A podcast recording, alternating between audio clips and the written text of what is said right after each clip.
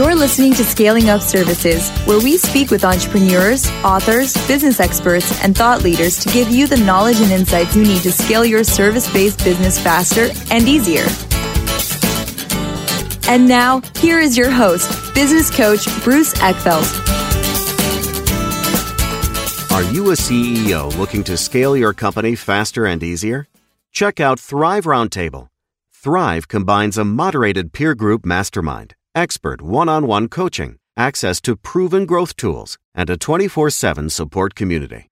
Created by Inc. award winning CEO and certified scaling up business coach Bruce Eckfeldt, Thrive will help you grow your business more quickly and with less drama. For details on the program, visit eckfeldt.com slash thrive.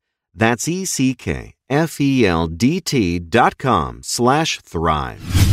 Welcome, everyone. This is Scaling Up Services. I'm Bruce Eckfeldt. I'm your host. And our guest today is Jacqueline Throop Robinson. She is founder and CEO at Spark Engagement Index. We're going to speak with her about the work that she does with companies, with teams, with individuals on how to get engaged, how to make sure that we're, our employees are not frustrated, that they're fulfilled, that they're energized about the work that they're doing. Obviously, for service based businesses, this is a huge issue. You know, we, we have to deliver our product, deliver our value to our clients through the people that we have the teams that we build. And so making sure that we've got high levels of engagement are, are going to be really key to not only delivering value to customers, but retention, uh, making sure that we have a viable, sustainable business. So I'm excited about this as a topic that we talk about a lot on here, but we always have new ideas, new perspectives, and I'm excited to have Jacqueline. So with that, Jacqueline, welcome to the program. Thank you very much, Bruce. So let's get a little bit of your background and how you got into the work that you do today. What was the story? What was your professional background and, and kind of tell us a little bit of the journey you've been on? Well, I started in the corporate world and I worked for a very large organization. And so that was really a blessing because I was able to work in many, many different departments, including, you know, field operations to head office. So I really got a taste of many different facets of, you know, the main components of any organization. And during that process, I started to pay a lot of attention to employee engagement and organizational culture and recognizing just how important that was. And I brought a lot of consultants on board from the big consulting firms to boutique shops and just really tried to absorb what their skills were offering, their services they were offering, and found it to be inherently helpful and useful. And so over time, I decided that I wanted to explore that. Yeah. And I focused specifically on employee engagement and even more specifically, passion in the workplace and really wanting to understand you know what made the difference why some people were really passionate and others weren't and so the business really grew from that kernel of an idea and how do we know well, i guess maybe let's define passion first of all and then we can kind of figure out how to create more of it or why it's beneficial and how to create more of it when we talk about passion in the workplace passion in your in your profession passion in the job that you do what are we really talking about well, that's a great question. And not many people actually ask me that.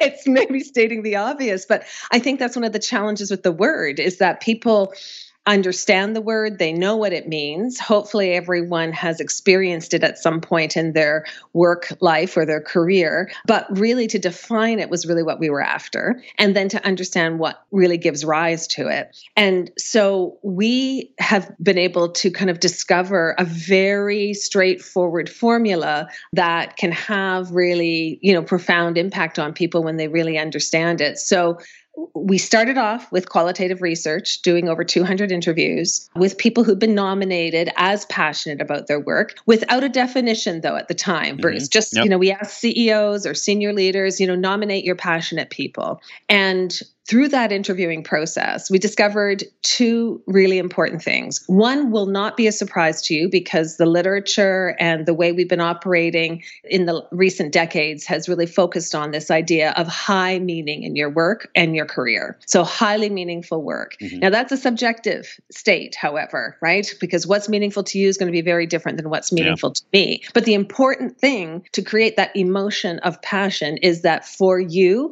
your work and your career is highly meaningful. But there was another surprise. Mm-hmm. The surprise was meaning alone is not enough. You can care a tremendous amount about your work, you can feel very emotionally connected to your work, but if you're not seeing progress, the emotion that comes from that state is not passion. If you're not seeing any progress and you care a lot, that's going to be frustration, yeah. right? Yeah. And so, what we were able to do was sort of see the importance of being able to move what you care about forward, to be able to see the impact of your work, feel like you're making a difference. So, you know, our formula is high meaning and high progress or high sense of progress, which again is subjective. Yeah, I was just going to say it. Both both of those are fairly subjective. Absolutely subjective. Now, what we did learn through the research that there are these you know universal drivers of meaning and universal drivers of progress that people relate to now what it looks like in your life or my life might be somewhat different but mm-hmm. for example people for some people their work is highly meaningful because of what they produce at work it could be that they are well right now for example in healthcare mm-hmm. right that you might be serving a higher purpose i yeah. was just speaking to a young doctor today who has been who wants to get on the front line. She really feels like that that's where she needs to be right now. Yeah. And, but for someone else, it could be something that is bringing order to a chaotic situation, that that's highly meaningful to them, more of a, you know, like a values based piece. Um, for others, it's teamwork. What they produce at work matters much less than how they produce it and who they produce it with. So it is, those, those things are universal, but what they look like in individual lives can be quite different. And the same with progress. For some people, getting meaningful feedback is a huge signal of progress and very important. For others, it's being able to celebrate accomplishments, that that's what marks and acknowledges progress. So, you know, there's there are these sort of standard engagement drivers or drivers of passion, but how it looks and functions in our own life, you know, is unique to us. Yeah, it's it's kind of good news, bad news. I mean, good news is that you know you can kind of boil it down to these two factors. You know, the bad news is that these two factors are very are variable and self defined. It's not there's no absolute and and no single formula that's going to drive uh, you know passion in that way or the engagement in that way. So that's really really observant of you. So it is a challenge for leaders. So for example we do know because of the robust research we have that there are 21 core drivers for the majority of people. Now, that doesn't mean for everyone, but if you're working with a group of people or you're working, you know, with a large workforce, you can count on managing these 21 drivers things like celebration feedback vision values you know there are there is a list. You can be sure that if you manage those well the majority of your workforce will be engaged. However you know as a leader if i have a team of 10 people it is important that i get to know and understand what their drivers are at that kind of micro level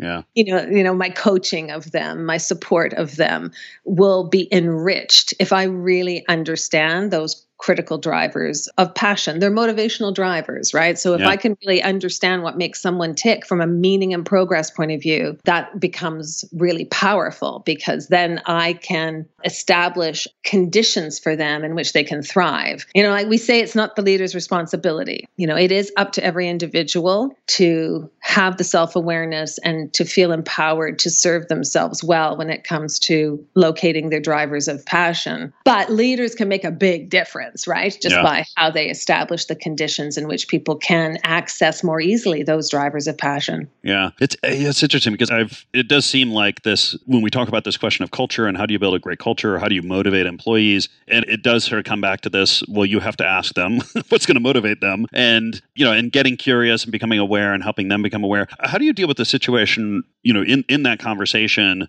where an employee, an individual, may not really know, like they haven't done the work or they haven't actually sort of pondered it or asked the questions of themselves about really what is going to drive their motivation, their engagement, their passion. How do you kind of deal with a situation where the employee is kind of not quite sure, and so then you're not quite sure how to best lead and manage them? Yeah, that's another good question because it is surprising how many people aren't clear. I do find, in very practical terms, that people are better equipped to answer the question about what makes their work meaningful. People have thought often a little more about that. Now, you might have to ask some probing questions. It could be anything from, well, tell me about the work you do day in and day out. What aspects of your work mm, give yeah. you the most joy? Or where do you feel the most engaged? The question that people can always, always answer, you know, when we do coaching sessions or workshops or our consulting services is, you know, I want you to think about the activity, the activities you do during your day. I want you to imagine yourself doing your job.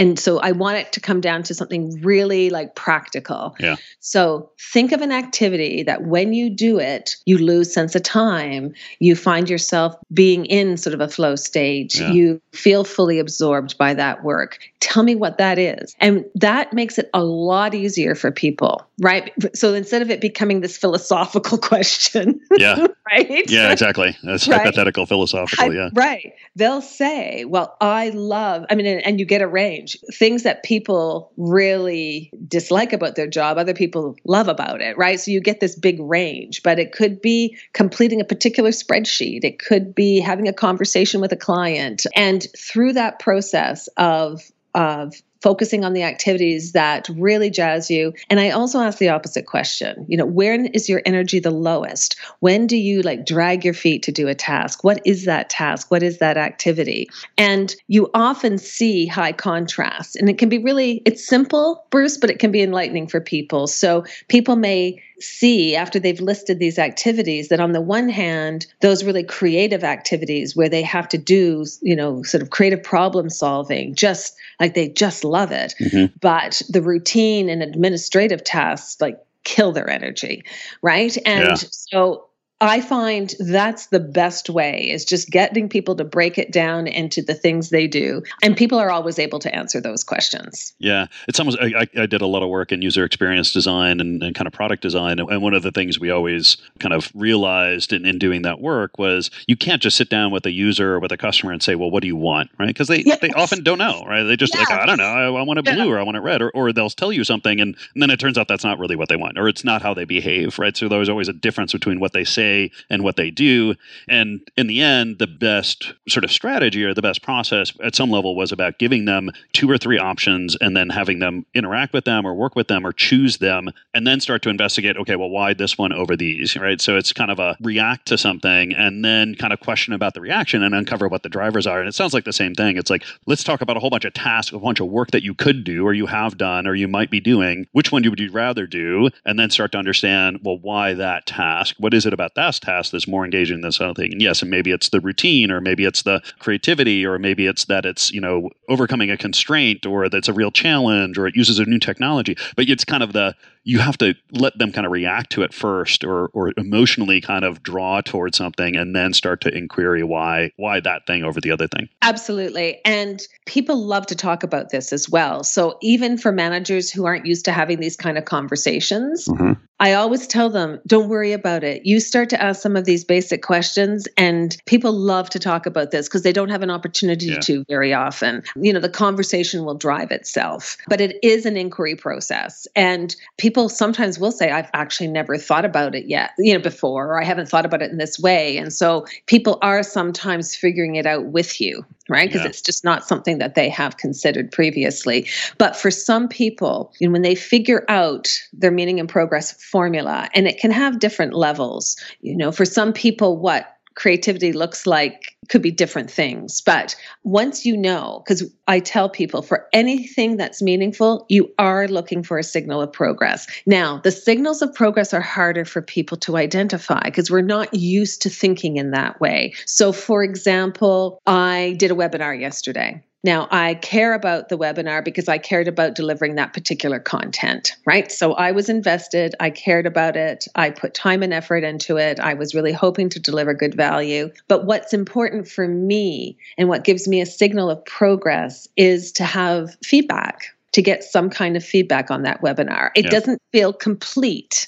And I can be passionate while I'm delivering the webinar um, because that I have meaning and progress as I'm moving through the webinar. But after the webinar is done, I'm looking for a different signal of progress, right? So, for example, I got feedback that an hour flew by. Well, that's a positive signal of progress for me. And that's what sustains and supports your passion. Now, for everything that's meaningful, there could be different signals of progress, right? So it could be different if I'm building a relationship with you and that's meaningful to me because we could be doing work together, we're collaborating. I'm going to be looking for signals of progress around the relationship. Interesting. Yeah. Yeah. Right? But that could be different. That might might be feedback, but it could be something else. It could be that 2 weeks from today you reach out and to ask me a question that you're yeah. interested. Well, that's feedback that oh, there was something that was said in that conversation. Bruce trusts me to reach out and ask me a question, which is really important in the workplace, for example. Mm-hmm. So, so for everything that's meaningful to you, you have a corresponding signal of progress. But people tend not to think a lot about that. But often what frustrates people is a lack of progress, right? Yeah. That's often a key source of frustration or a lack of fulfillment in work or or just not feeling a bit neutral about your work. It's because often it's because that sense of progress is missing for people. So it's really important. Yeah, no, it's interesting. I, I think of my management experiences and and one of the things that I realize I spend a lot of time on with folks is sort of asking this question of, well, what does success look like? Or yes. defining like if those goes well, what could we see? And and I realize that that it's by it, it's helping define what progress means or what progress looks like or, or, how we could see it. And you know, I look at it as kind of a completion of done. Like I want to make sure that there's a very clear success criteria so that we can make sure that we're staying on track and we're not you know deviating or we're not you know spinning our wheels on something. But I realize it's also serving this kind of tool of help, helping them actually give create a yardstick for measuring progress so that we can actually keep people motivated and engaged. So you've used language as you were talking about that that is really important when you're managing progress. So you were talking about defining success. So that is obviously really important because that's your kind of your end game. That's sometimes I call like how are we going to know when we can crack open the bottle of champagne, yeah. right? Like when's the minute yeah. that we what will pass the champagne test. But you also talked about things knowing if things are on track or not. And that is really important because if your goal is one that's going to take a period of time to achieve, then being able to have these moments or these signals of progress as you move along that journey is really important. It lets you know if you're on track,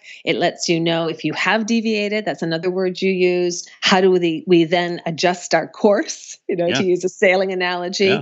and to be able to really track progress is so powerful. And and then on the way the other thing we've really we've actually been able to define eight different states of engagement at work. So some are negative in terms of the emotion doesn't feel good. Uh-huh. others are neutral and others are positive. But one of the things that really distinguishes people who are truly passionate is they celebrate progress. So don't just note it, but celebrate it. So being able to celebrate small wins. You mentioned something earlier about overcoming obstacles yeah. or overcoming a constraint and celebrating those moments. That is often, according to our data, because we, we have an assessment tool that we've been able to develop, the data tells us that people do not celebrate enough, that we are so focused on the end game or we're so focused on getting onto the next project or the next file or the next task. Yeah that we deprive ourselves of celebration, which is so important for resiliency, to sustain passion, to help us persevere through the tougher times.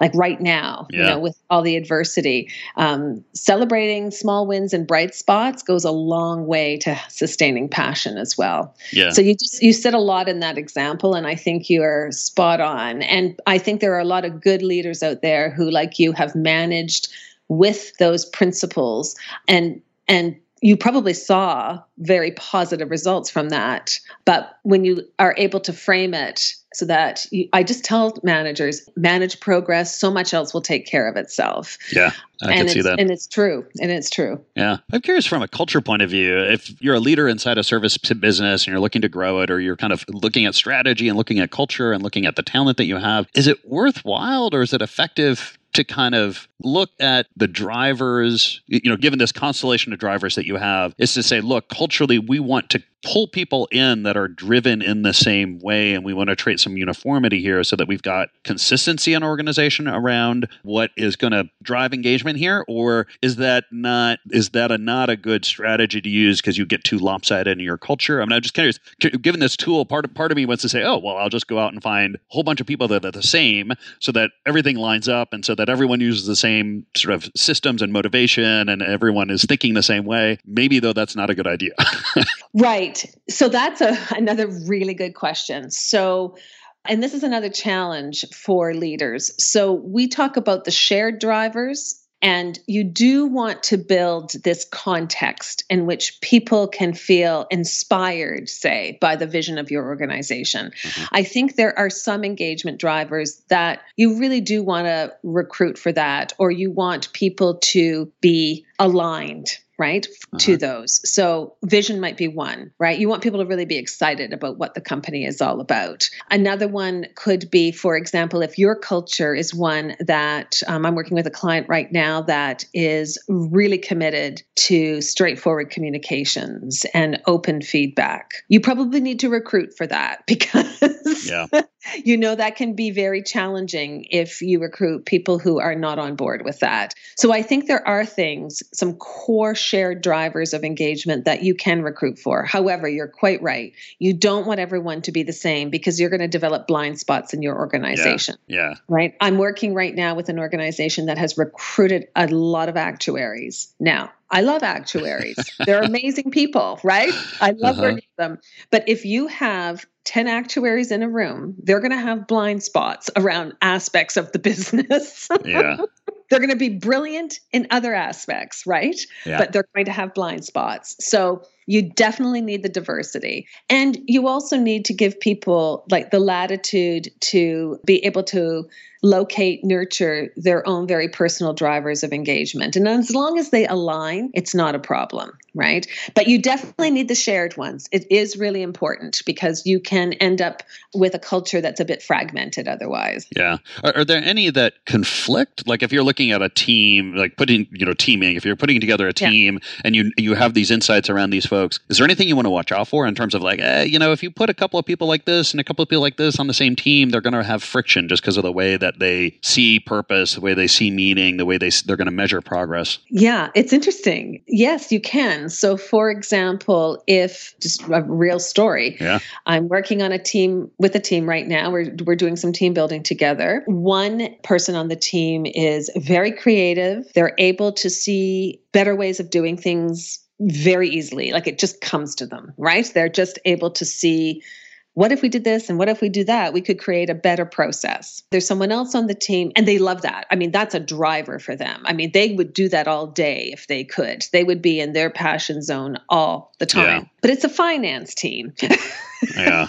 and so it's very important in finance teams to also have standards and maintain processes, you know, over a period of time. You can't be changing all the time. So if one person is sort of driven by this creative problem solving, but the team and other people on the team are very much around practical things that are proven and tried and true, and that's a value, that can become a conflict. So it really is. And I did this once. I had a team of 10 people who had the same job description, but they were all, there was obviously a lot of diversity on the team. So I had the luxury, fortunately at the time, where I was able to carve up this single job into specialty areas. And so I was able to align people. So the person who loved the spreadsheets got to work with spreadsheets all day. Yeah. and was the rest of the team was very happy that yeah, he exactly. was willing to do that, right? yeah. and the people who want to do, you know, the client work and the needs assessments, they got to do that all day. But most of us don't have that luxury, right? We have yeah. to have some of our work that doesn't jazz us. But what I say to people is we all have a level of tolerance where, you know, I just know I have to get this done. I see the value in it. It doesn't jazz me, but I get that I just have to get it done. But you can't be doing that all day or else you are going to lose your passion for your job, right? Yeah, yeah. So everyone has different levels of tolerance for that, but you have to kind of figure out what yours is. And when you're not getting enough of the stuff that jazzes you, you really have to step back, reassess your work, have a conversation with your manager, and see what you can do about it. Because there are times I'm coaching a woman right now where I don't think it's a fit for her job. She tries hard. Mm-hmm. She wants to do well. She wants to be successful, but it doesn't it doesn't jazz her. And that's not a career for someone, right? To yeah. have to spend years and years doing something that, you know, you might love the people you work with, you might love the company, but day in and day out, if your job doesn't jazz you, you got to look at that. Yeah, no, exactly. It's, you mentioned um, you mentioned this earlier, and I just wanted to kind of under, understand a little bit more what you're, I guess, what you're borrowing from, or, or, how how this relates. So you mentioned the flow and flow state, and kind of the Csikszentmihalyi kind of model yes. of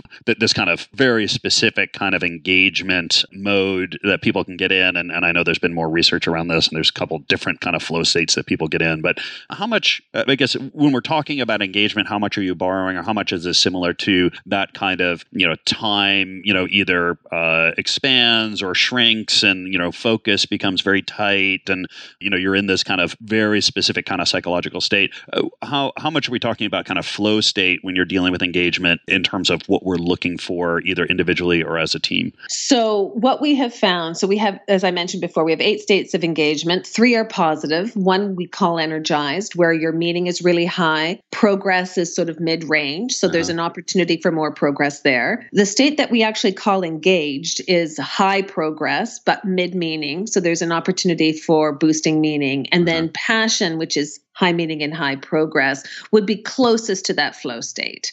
Now, I can be passionate about my job and see, you know, and have really solid meaning and progress formula, but not be in a flow state 100% of the time. Yeah. Right. That, but there will be definitely facets of what I do that do put me in a flow state.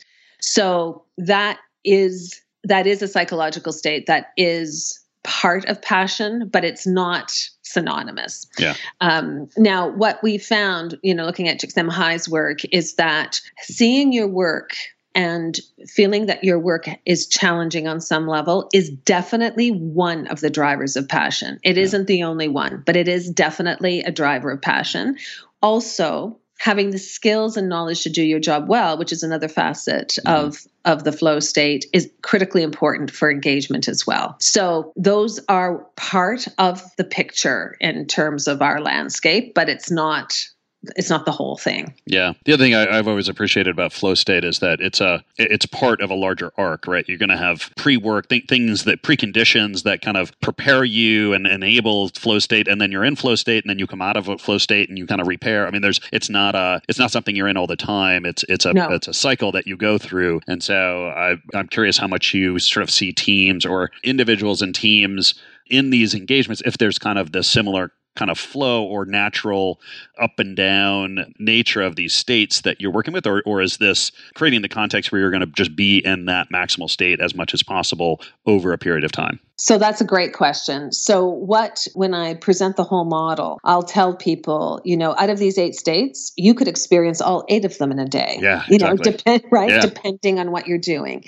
Now, what we strive for, and once we really understand what for us drives our engagement, we want to nurture those and we want to bring as much of that into our work as possible. And that will increase the amount of time we spend in passion no one's going to be 100% of their time there. I mean, I live and breathe this stuff and I'm not. Yeah. you know, yeah. Um, it's just not how it works. So it is it is also similar to the flow state in that way. But the more aware you are, right, of of what your drivers are, is important. The other piece that's really important, even, I mean, it, it certainly is, it relates to the drivers, but I want to present it a little bit differently. Even just thinking of meaning and progress, I can find myself doing anything, and I can ask myself those two questions. What is meaningful about this activity for me? Now, it might not be the thing that is the most meaningful to me, but if I can locate some purpose, some meaning in what I am doing, and then I can think about how can I how how can engaging in this activity give me a sense of progress so it might be I had to learn a new software this week and I wasn't too keen to learn it. It feels like a bit of a pain to learn it, but you know, I can I can refocus on what's meaningful. You know, I can focus on what that piece of software is going to do for me and then I can think about my signal of progress and that can be anything from when I finally feel some ease in using the software, I can, another signal of progress could be when I actually use it for a specific purpose and get a positive result. But if I focus for meaning and reframe for progress, I can boost my engagement significantly. So there's a big piece of this that's also mindset, Bruce. So, mm, yes, yeah. it's important that I know I love creative problem solving. That's important. I know that. Uh, it's important I understand the role of feedback or whatever they might be for me. But to use that model and to just challenge myself in anything I'm doing to find something meaningful and to see progress, that provides the space and a mindset where you can really find a lot more enjoyment in your work, right? Yeah. And that in, in and of itself can enhance someone's experience significantly. Yeah. You know, it's interesting. The other thing that occurs to me is that so much of what I talk about with companies when we're talking about growth strategy and how we're going to scale them, and, and one of the factors that comes up, or one of the things I talk about is that everybody wants to scale, everyone wants to grow themselves. And, and if you don't provide opportunities for people to take on new roles, to expand their capability to learn new things, you're going to get people that stagnate and ultimately, you know, either leave or they're just going to be underperforming because they're just gonna they're gonna lose that engagement. But just that idea of always need to have some new challenge, some next level, some kind of plan for how someone is going to move forward. Because if you don't do that, I think a lot of managers kind of get in. Hey, this person is perfect at the job, so I'm just going to keep them there. Like I don't want to I don't want to think about them moving anywhere else because like I, I don't want to have to like replace them. And and you know we end up having these conversations. Of, look, you're going to have to replace them at some point because they're going to want to do something different. They're not going to stay there forever. And uh, and I think it's hard as a manager to kind of understand that. But the ones that do get really good at it and actually develop great career paths and they, they really have great employees. But I think it has to do something with this whole progress idea that you're mentioning. Totally does. And stagnated is one of our eight states. So it's just fantastic that you mentioned that. And I've mentioned this, but I didn't sort of highlight it. What we know, and I've been using a lot of like day to day work examples and tasks and activity based things. But what we know from our research that your day to day work obviously is a significant factor when it comes to meaning and progress, but so is your overall career. So what you're saying is extremely important because what happens is that managers will focus much more on the day to day work and not nearly enough on managing that career development, which always has a learning component, right? Yeah. And that is very important to sustaining someone's passion at work, right? It's both career and and current work and we also know from the research your recent past work makes a difference so uh, we'll see that for example when obviously when people change jobs, but even if people have had sort of a change in manager or there's been some change where you see either a big drop in their meaning and progress scores in terms of their working career or a big increase. So the, the recent past also has an influence on today. And so sometimes when people make changes, there is a period of time where they need to kind of find their groove in their new work or new career to get kind of back to that level of passion. But yes, career is really important. And I'm still amazed at how many of my clients do not spend enough time and investment on that, yeah. supporting the career side of things. Yeah, I always I always say you want you want to have two role scorecards that you're managing too. The one one is the role that they're in, and one is the role they're moving to at some point. And you just kind of always be looking at okay, what are they doing relative to being successful where they are, but also how we started developing things and capabilities and keeping our focus and some kind of trajectory towards this next role that they they want to have and that we're going to move them into in the organization. Yeah, and even if they don't want another role, I have some clients right now that um, people really don't want to leave their role. Mm-hmm. I insist that they still develop stretch goals, yeah. uh, develop a new uh, a level of expertise, and then see where it goes. Right, yeah. but to be, it's very interesting. Sometimes people fall into this sort of neutral zone that that we call it. So they might not even be in the stagnated side of things, but they're definitely in the neutral side of things, and and that's not a good space to live your life. It feels okay, so you can stay there a long time.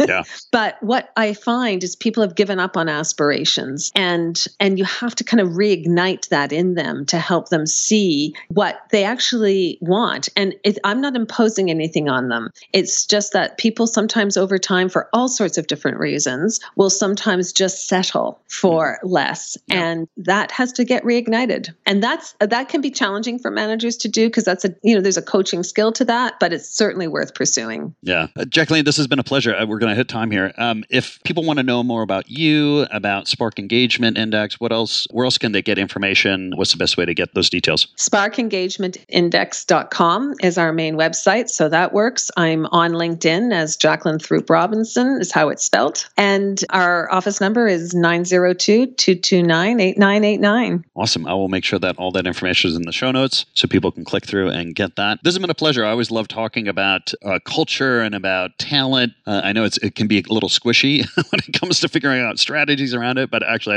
I, I love how kind of analytical and sort of data driven you are about it. Uh, I think it's going to be really helpful to folks. So I appreciate the time today. It's been a pleasure. No, pleasure is mine. Thank you so much, Bruce.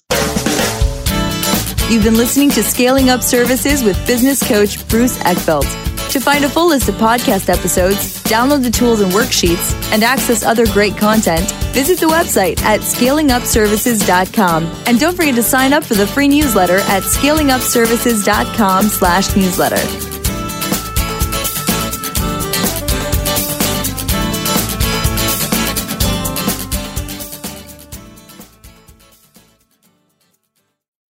This podcast is a part of the C Suite Radio Network. For more top business podcasts, visit c-suiteradio.com.